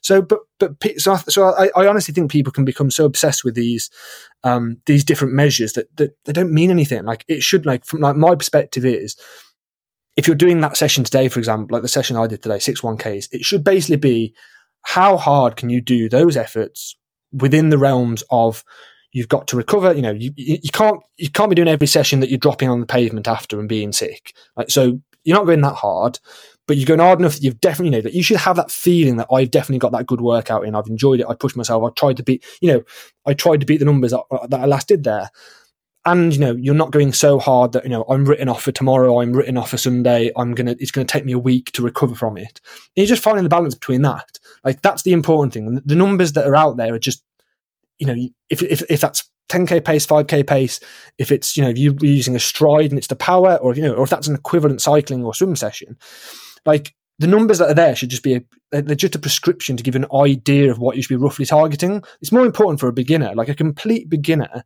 should be, you know, I like, while it'd be, it's really important for them to learn about RPE and learn how a session should feel, for them, they you know they can they potentially are shooting in the dark. They've got no idea how to pace a four minute effort. They've got no idea how to pace six of them specifically. So power, all these other things, speed can be quite you know pace can be quite useful for them. But if you're a well trained athlete, you should know how to get a lot out of that session without needing pace. Pace is just that little bit of a carrot, that little bit of a reminder. That's that's the only way you should be treating it. Like all I'm doing today is I just check on my watch every now and then that I've not either gone off too fast or I'm not getting lazy and backing off too much at any point. That's it. Like the rest of it should be still done to feel. Um, and yeah, using lactate going forwards to remove feel just yeah is the wrong is the wrong approach because RPE is still the measure that tells you what's going on above above anything and everything else because that's you know that's what's actually going on in your body that's the best measure how you feel is what's actually happening because it's taking the full context of are you tired? Have you got muscle damage? Have you got low glycogen? Are you too hot? Are you too cold? If you've got a cold, if you've got flu, if you've got COVID, whatever it is, like RPE is the thing that tells you, um, not power, speed, or lactate. That's just an output. Yeah, there's the additional complication with the potential of continuous lactate monitoring that uh, I'm I'm not super uh, super up to speed on on everything, but from my understanding, at least, it measures in the interstitial fluid rather like gl- glucose monitoring rather than uh, capillary lactate as we do with uh, with today's lactate meters. So so that there is the potential that what we see as, for example, four millimoles right now might look like something different with those new monitors because it's a different measurement essentially. So yeah. if you if you're not aware of that, then you might make pretty huge mis- mistakes in if, if you're trying to uh, uh, to draw an equivalency between the two yeah, like that, that we, would need to recalibrate that from like, I, I, you know, I, I, don't, I do not know how lactate dynamics are different within in, intracellular compared to in blood. Like that's not my, that's a, you know, a, that's a, that's a different part of, you know, science though. I, I couldn't tell you what the answer should be and how that should be different. But from an applied sports scientist perspective, then yes, like even to start with, we'd, we'd first have to recalibrate what do we think threshold is? What do you know? What do you think the threshold one is? What do you think threshold two is, for example? Um, and then, yeah, we'd have to basically go through all of our training again, just monitoring it, just seeing what's going on. And then we can start to look for trends and see if it actually starts to offer up useful information or not. But until, you know, until we've done that and we've discovered, you know, first we got first we need to see what it does. And that will take, you know, like I say, could take years of monitor, of just seeing what, you know, how, like, what are your dynamics when it's being measured continually. Then you can start to say, well, actually, when we look at this, we can see that people don't start the first effort hard enough. They're, too tired at the end of the last effort, or then they can start to say, right, we're going to now try this new approach where when we, when we do six one Ks, we're going to do we're going to do it to lactate now. We're going to see if that's better or not, and we're going to test. You do your first one really hard to make sure your lactate level get up, and then actually you're going to float your last few to make sure that it doesn't get too high. That could be the new approach. That could be the new approach, but you've got to test that and then see whether that works because it could be a because it could be a terrible way of doing it. That could be an absolutely awful way of doing it. We don't know yet, and that's the that's the thing. So I, I think I think so many people will get this will get this device and start just running with it before they can walk. If that makes sense, like any this information is only useful once we've tested it and seen what the output is, rather than assuming that because you've got this new number that suddenly your training is better because you're measuring something else when you're doing the exact same sessions before, or like I say, you're doing a worse session than before, but now measuring something. Um, yeah, bigger picture is what's kind of more important and more nuanced than just metabolic outputs. Yeah. Um, a question on, on behalf of uh, cyclists that uh, might consider getting into triathlon then. So, uh, what aspects of your learnings from now getting getting back into triathlon, uh, shall we say, do you think are perhaps more generally applicable to to many other cyclists, or what tips would you give to uh, to cyclists that might uh, look to get into triathlon? So keep the cycling up for longer. Don't just turn it off, which I probably did. I probably turned it off too much and too soon. Keep the cycling going until you can really, really replace the fitness from the cycling sessions with run sessions or swim sessions like I say, I, I, almost don't think you can with swim sessions until you are an incredibly good swimmer. Like I just couldn't get, you know, I can't get that much out of myself in an hour swimming because like my arms would fall off, my technique would go and I'd splash before I metabolically got to where I needed to go, if that makes sense. Like the equivalent of a, you know, if I, if the last hour of a four hour ride I can do sit, I can sit there at 230, 240 watts. That equivalent chunk of energy, like swimming, I just, you know, my arms would fall off before I got to it, if that makes sense. Not that obviously energy would be different with different arm, arms versus legs, etc. But if we assume the same kind of, yeah, what, what I'm getting, what I'm getting at. Um, and then the same with running. Like, again, I've just really enjoyed the session I did then. Just really good. I literally went out, warmed up, smashed the efforts, got back. It was four, it was 40, 45 minutes of running total that does not replace a three hour ride. It was great. It's helped my running. That is, was really good. I'm really happy with it. I've got a good session in. Oh, okay, but I'm using that, like I say, is this that's working on speed mechanics. It's not working on fitness. And what I was doing before was, you know, I'd do a session like that in the morning, maybe. I'd then do a swim on the evening. And then the next day, then I'll be like, oh, that was a hard day. I'll take a rest day the next day. And actually, realistically, that's when you've come from doing, you know, good, solid training sessions that's not giving you that's just not giving me enough stimulus. And that's where i went wrong you know. 45 minute run and a 45 minute swim does not replace a three hour bike. That sounds really obvious but i was i was doing too much of that especially in the earlier days when it was just a 35 minute 45 minute plod running. And then like i say the swim i was doing drills or something.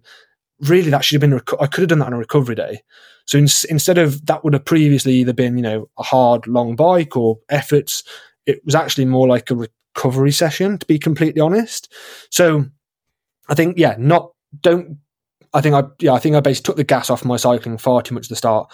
And you can only, re- and I think you should only really start replacing good quality cycling when you can definitely get good quality running in and return because 30 minutes in zone two is just of running just unfortunately if you we've come from the level I have isn't just isn't that special.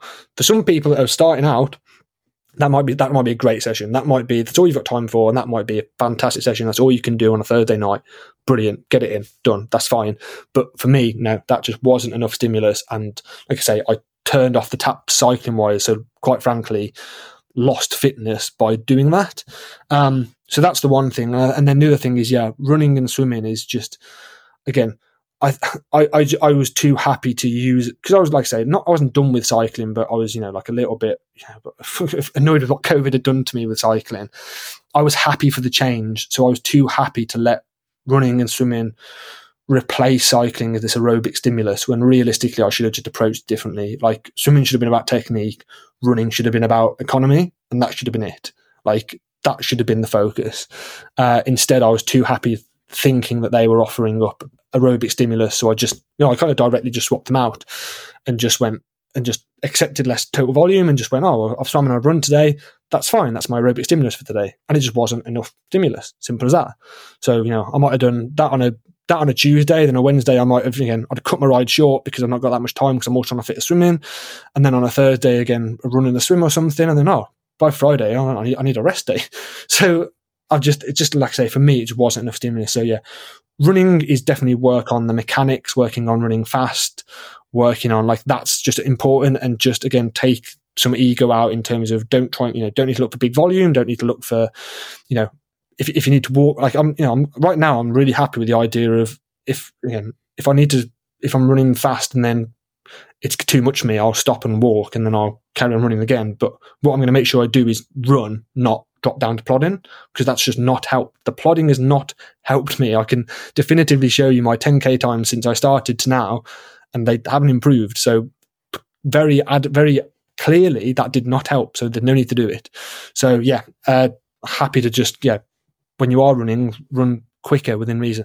Now, like, which this sounds like the opposite advice to what you hear from everyone else. It doesn't now mean every session now becomes a full gas Zwift race, or like you know every bike's now as hard as you can, if you swim as hard as you can, if you run as hard as you can, because I've now said the opposite of what people preach with polarized. It's just that to not overemphasize the polarized model maybe quite as much as what's yeah what's needed unless you know unless for you that's a limiting factor for some people that might be what limits you you might or you might if you've come from football and you know you've been running, you've been sprinting everywhere for the last eight years, your tendons are probably absolutely mega. You're probably super springy.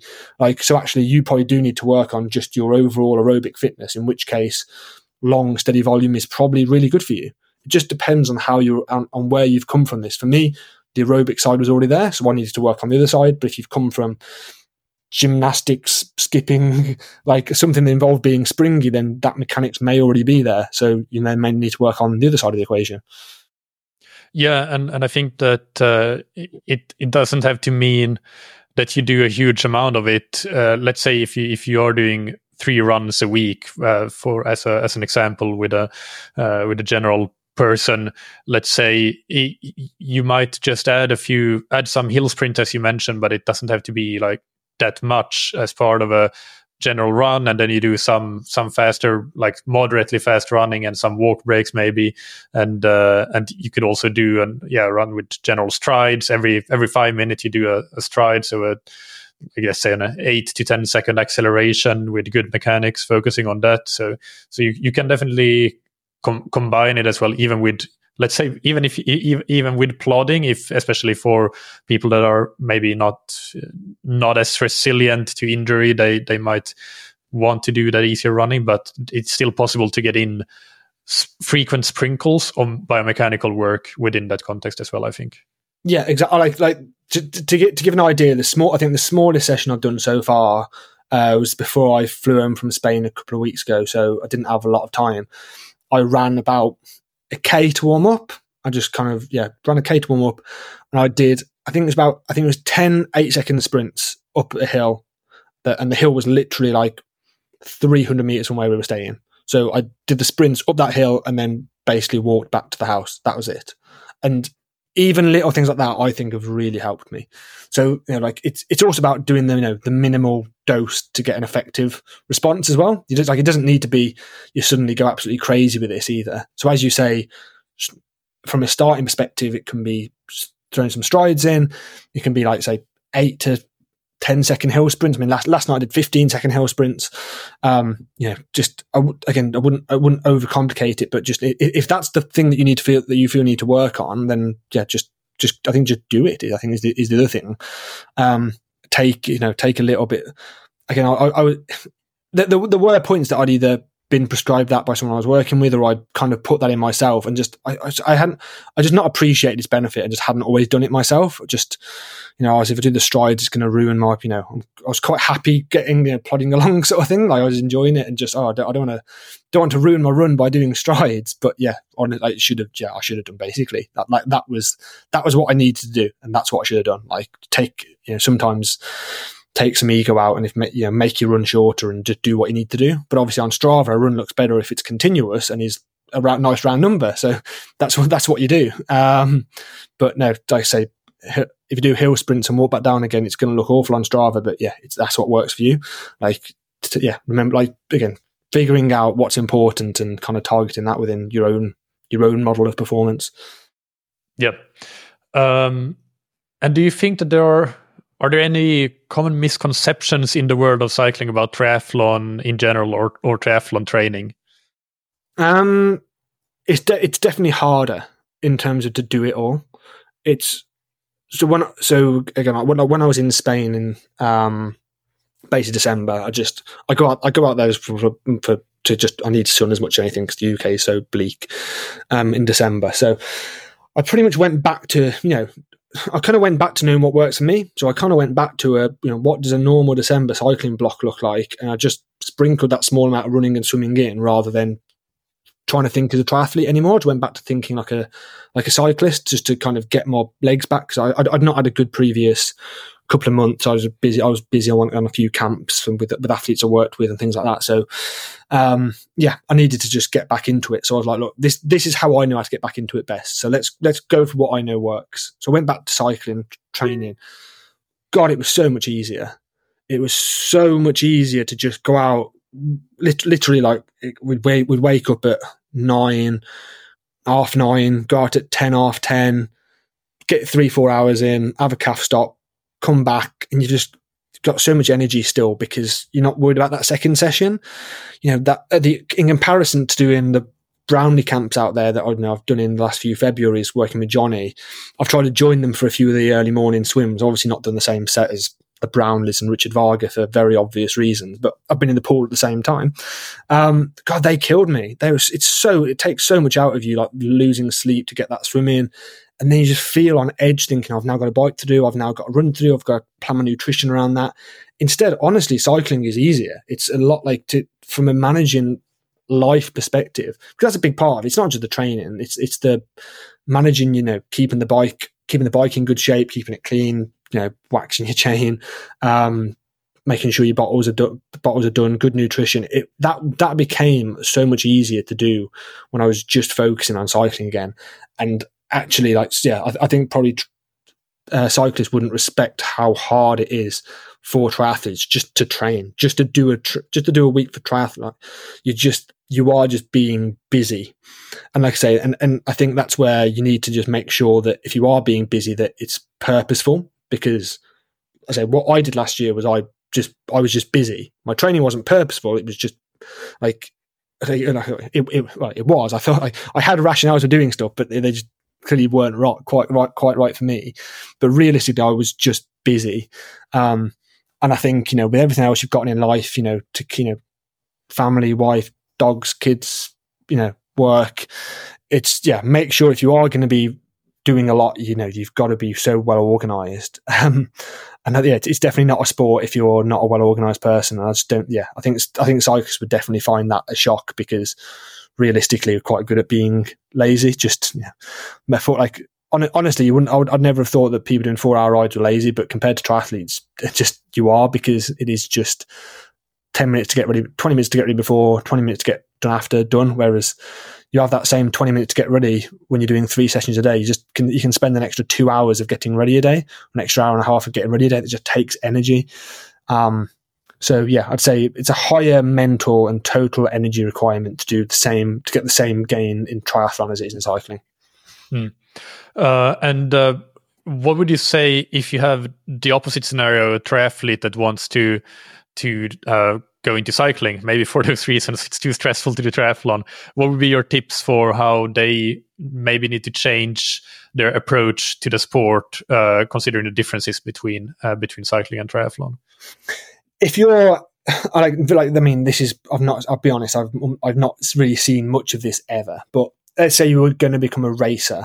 Um, then the biggest, the biggest thing would be learning to race the technical elements because the triathletes be fit enough. The, the, the, the fitness of professional triathletes on the bike is perfectly adequate. Like that's that's that's not again that's that wouldn't be their limiting factor. You know, again, plenty of plenty of pro triathletes are training, you know, 15, 15 hours, twenty like some of them doing twenty hours a week on the bike still anyway. So they're already doing the same hours as professional as some professional cyclists.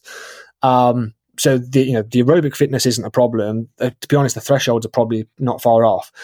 It's the ability to, um, I'd say, generate torque. So potentially, whether it's like for them, probably um, big gear, like you know, big gear works probably likely important, and then just bunch dynamics, riding at high speed. So things like motor pacing would be vital. Just it's it's all well and good being able to do 350 watts, 380 watts, 400 watts for some of the absolute weapons out there while sat at a constant speed with a on your ergo, do, you know, giving you resistance or up a climb. There's another thing altogether doing that at 55k an hour when you're on when you're on the wheels and this micro accelerating. Um, and yeah, I'd, I'd, I'd, say it's the complete switch in dynamics like that. Like that, again, this is this is again one one reason why I would struggle. That's what I was good at in cycling. I wasn't just a big aerobic beast.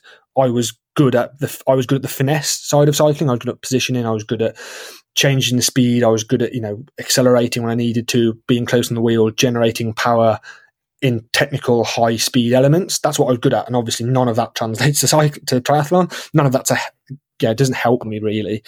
Um, you know, so I've kind of taken my weakness within cycling and tried to apply it to triathlon um, from a raw physiology point of view. But yes, that that would be the most important thing for them. Um, for I suppose for someone that's just moving to uh, just do it casually, um, there probably wouldn't be like a lot to change. I'd say just yeah, yeah, just I don't, I don't, I don't know what, I don't know what you change at all. I think you'd, I think, I think you'd find it easier to just be just a cyclist for those reasons that I said. You'd be a lot less busy. You can then put more effort into, um, you know, organizing everything else in life that goes around sport and making sure that you know you're organized in that sense. And yeah, I'd say just making sure you know, if you were taking it, if you want to be more serious, I'd say the ability to generate higher power is probably more important. Um, not just from a, like a energy perspective in terms of like creating anaerobic power, but being able to access it when tired and things like that. Because like, this is the you know if you just say what's a harder sport, so like I say, I'm happy to say um, triathlon's a harder sport to do the training for. But um, what I like about cycling, what makes cycling such a hard sport, is um, it's the expression of if you're fighting a bear, you don't stop when you're tired, you stop when the bear's tired. That's what makes cycling hard because unless you are Pogacar or Vingegaard taking the race on, which very few people are, it's about riding well and far above what you are capable of riding and just hoping that at some point it slows down before you blow up which is really hard um, hmm. but that but that's the but that's the fun bit for me you know like i love that you are just you, know you are riding at such an unsustainable pace and it's just i you know in a crosswind or something and you are just being like i really hope it slows down. But because obviously you can't you're sat there at 550 watts in the gutter. You cannot go any faster. Um, you know it's gonna it's gonna have to slow down or you're going in the broom wagon basically. Uh, i just think i think that's good fun. But i think i imagine that's something that, that triathletes wouldn't have the ability to access that really that that from a kind of uh, neuromuscular perspective and even probably have some of those energy systems. So yeah, I think it would be a case of lots of over unders, lots of if you're going to do threshold, do the threshold with loads of spikes, with loads of higher intensity. Make sure you can really access that higher power. Um, and then obviously working hugely on the technical elements of riding at speed. Uh, I mean, it's something I focus for. I, something I've told everyone to do in terms of with a triathlon perspective. Anyway, is make sure you're riding your time trial bike at speed, not not just slogging on the turbo. It is important to have that speed, but obviously for road racing, be even more so. You have to, you know, it's about going fast, not just about going powerfully. And yeah, learning the nuance and the art of going fast without power, which is being close on a wheel, is micro accelerations, etc., etc. Yeah, we're running low on time, so t- let's take just two sentences for a few short questions. So, so that's uh, my challenge for you to answer this one in two sentences. Uh, first, what are your thoughts on strength training within triathlon? Uh, it's so hard to fit in if you're super busy. I definitely think that you should be doing it, especially if you're an aging athlete or a weaker athlete in the nicest sense of the word. But it's so hard to fit in. Again, limit sorry, I've got, to say it's li- limiting factors. For me, I'm 80 kilos. Was a sprinter. I'm strong. That's not an issue for me. If you are a small, petite, elderly athlete, then strength is potentially a much bigger limiter for you. In which case, that may be what you need to target. Yep, and uh, bike fit in for triathlon versus for uh, time trials in road cycling. I would. S- there shouldn't be a huge difference. It should be a minimal difference you have to work to deserve your aero position. It's not just a case of your current level. You have to work for it. You have to spend a lot of time in it. It's not, yeah, it's not, it's not a fluke that some people are aero and some people aren't. Um, so yeah, I, I, I don't like the idea of I can't get aero. I've got to run after. I think that's a pile of so and so. Yes, you can't be the extremist position, but I think you can be pretty. I think you can be pretty close if you put the hard work into really spend time in position and really work on what's needed to get into that aero position and respect it. The balance of training in the TT position versus on the road bike or other bikes for triathletes. just the nu- the nuance of where you are, what's available. If you are in Dubai, then great, ride your time trial bike every single ride. If I were you, um, but in other places around the world, it's just not it's not appropriate. So it's maybe a case of what like can you get more out of your training by being on a road bike potentially?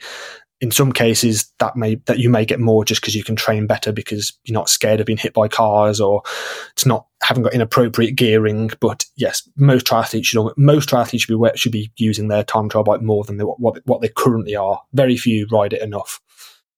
Indoor bike training. Can be a useful tool as discussed depending on where you live but people become over reliant on it and you do massively miss out on the ability to ride fast in the real world because in the real world it is not about riding powerfully it's about riding fast. You do not learn to ride fast or develop the skill to ride fast outdoors by riding turbo. You are simply just working on an area of physiology. Um, so yeah i think a lot of people miss out on skills and speed by being too obsessed with a power number indoors and we're better sacrificing some numbers indoors for a suboptimal outdoor section of road where you actually get faster at riding your bike. Great. You did a great job with all of those questions to keep them short. So if you want to take a little bit longer with this final one, feel free. Uh, running off the bike, uh, so doing brick runs in training. I don't know. It's. I'll be honest. Uh, I don't. I. I would. I don't want to preach things that I'm not. Uh, that I've not got a load of experience in.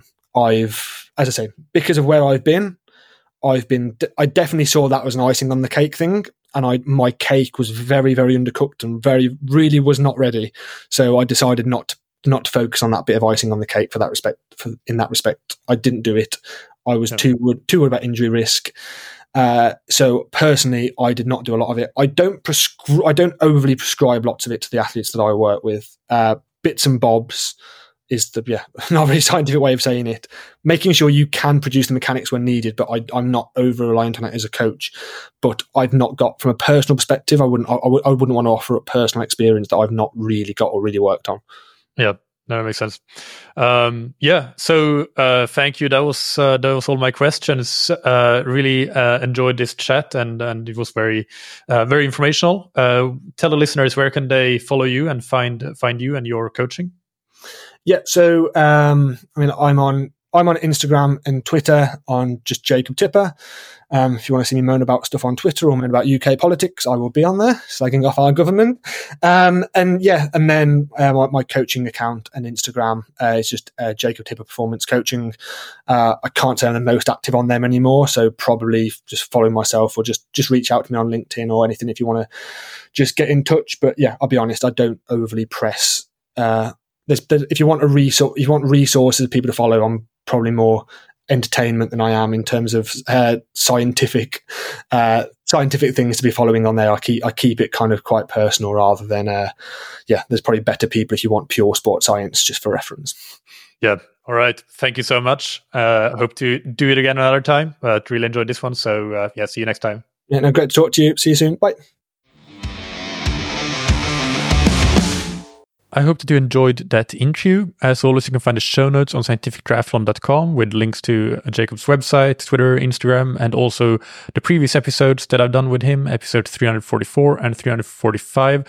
Uh, 344 was all about the sub 7 sub 8 project where uh, Jacob was the team captain for uh, Joe Skipper's team and put together uh, the team of uh, of cyclists and pacers helping him.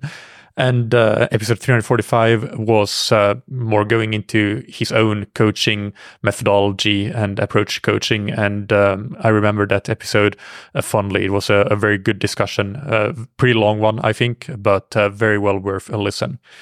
I also want to expand a little bit on uh, this interview here today and what I personally think are uh, some of the main take home messages from the interview of, of today.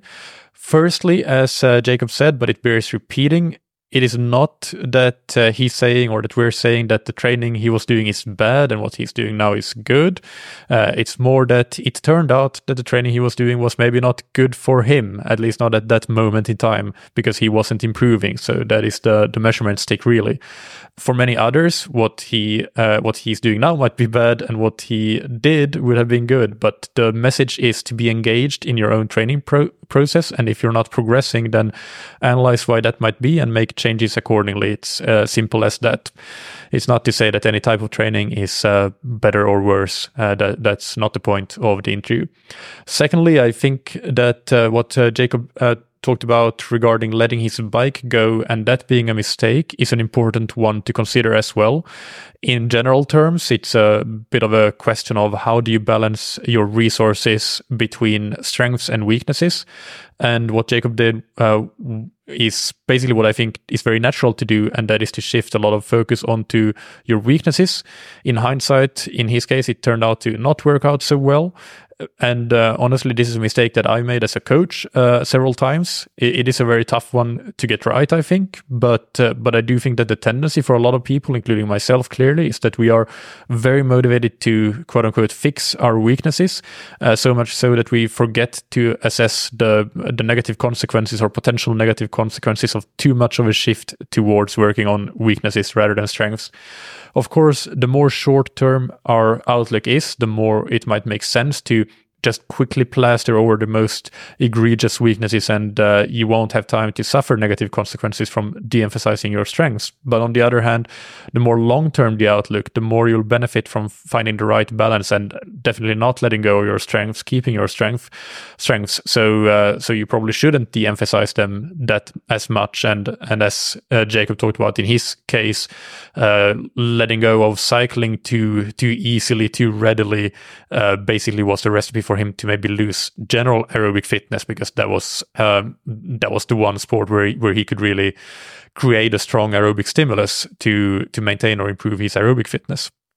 And finally, I think it's worth repeating what we already said that uh, it's important if you're an athlete or a coach to not get too physiology biased because there's a lot more to performance than just physiology, including biomechanics, as we discussed in relation to Jacob's running, and uh, as well as psychology, which, uh, while we didn't uh, directly address it in the interview, you could argue that it was present throughout. For example, uh, that discussion around feeling like you're stressing from one workout to another with uh, an excessive amount of, uh, let's call it FF to training ratio, uh, that is going to have a psychological cost that could impact adaptation to training. As an athlete, that's something that I've most definitely felt myself at times. So the point is not that physiology is uh, unimportant, because of course it is hugely important, but that there are many other factors that are also hugely important. So we need to be holistic in our approach to the sport and um, yeah, not get too one dimensional if this sounds like uh, a lot of thinking and planning that you need to engage in when it's hard enough to f- just fit in the training, then that's where good coaching can make all of the difference. One of the main attributes of a good coach is that they start with the athlete and then plan the training from the athlete. They are not married to any given training concept that they try to shoehorn the athlete into, but they have a toolbox with a lot of different options to choose from that they can apply and uh, try to find uh, the right tool for the right athlete and the right situation if you've been stuck in a rut or you just have big goals that you're working towards and want to give yourself the best chance of achieving them, then a good coach uh, will make sure that you approach your training holistically, not getting too one dimensional and uh, stagnating as a result. Uh, so if you're interested in this type of coaching, then do check out our coaching options on scientifictriathlon.com, where we have a lot of information about how our coaching works and about all of our coaches. And you can contact me directly if you want more information or to set up a free discovery call. We also have ready-made training plans as a great option if you're on a tighter budget and coaching is not an option. Ready-made plans can never achieve the same rate or magnitude of development as working directly with a coach, but for a large amount of athletes that still have a lot of improvements to make, the structure and consistency you get when you invest in a good training plan is often all that's needed to make pretty massive improvements. How big these improvements are depend mostly on how fast you are to start with, to be honest, and how suboptimal you might have been training. Uh, but it's not uncommon for me to get emails from training plan users that have improved their uh, their Ironman PB by up to two hours or their half Ironman PB by up to one hour or so. Uh, no matter what your level is, you will always improve the most with a good coach. But a good training plan is for a lot of people much, much better than designing their own training plan or picking up a free training plan from Google or ChatGPT or something like that. So, simply based on budget, it is for a large amount of people a very, very good option. And you can learn more about our training plans on scientifictriathlon.com. In the next episode of the podcast, I interview coach scientist uh, James Spragg, or uh, now Dr. James Spragg. He has been on the show before uh, when he was just starting his PhD work, actually, and now he has completed it. So we'll talk about cycling, training, and coaching, uh, critical power, because a lot of his research has been based around critical power, and so on. If you want to, you can look up uh, James in advance and uh, send in, if you have any questions to him, you can send them in to me, and I will see if I include some listener questions the episode. Uh, you can find him on ResearchGate, on uh, Instagram, perhaps, uh, Twitter. So check him out. And if you have questions, just send them to me on mikael at scientifictriathlon.com. Finally, big thanks to our sponsors, Precision Fuel and Hydration, that you can find on precisionfuelandhydration.com.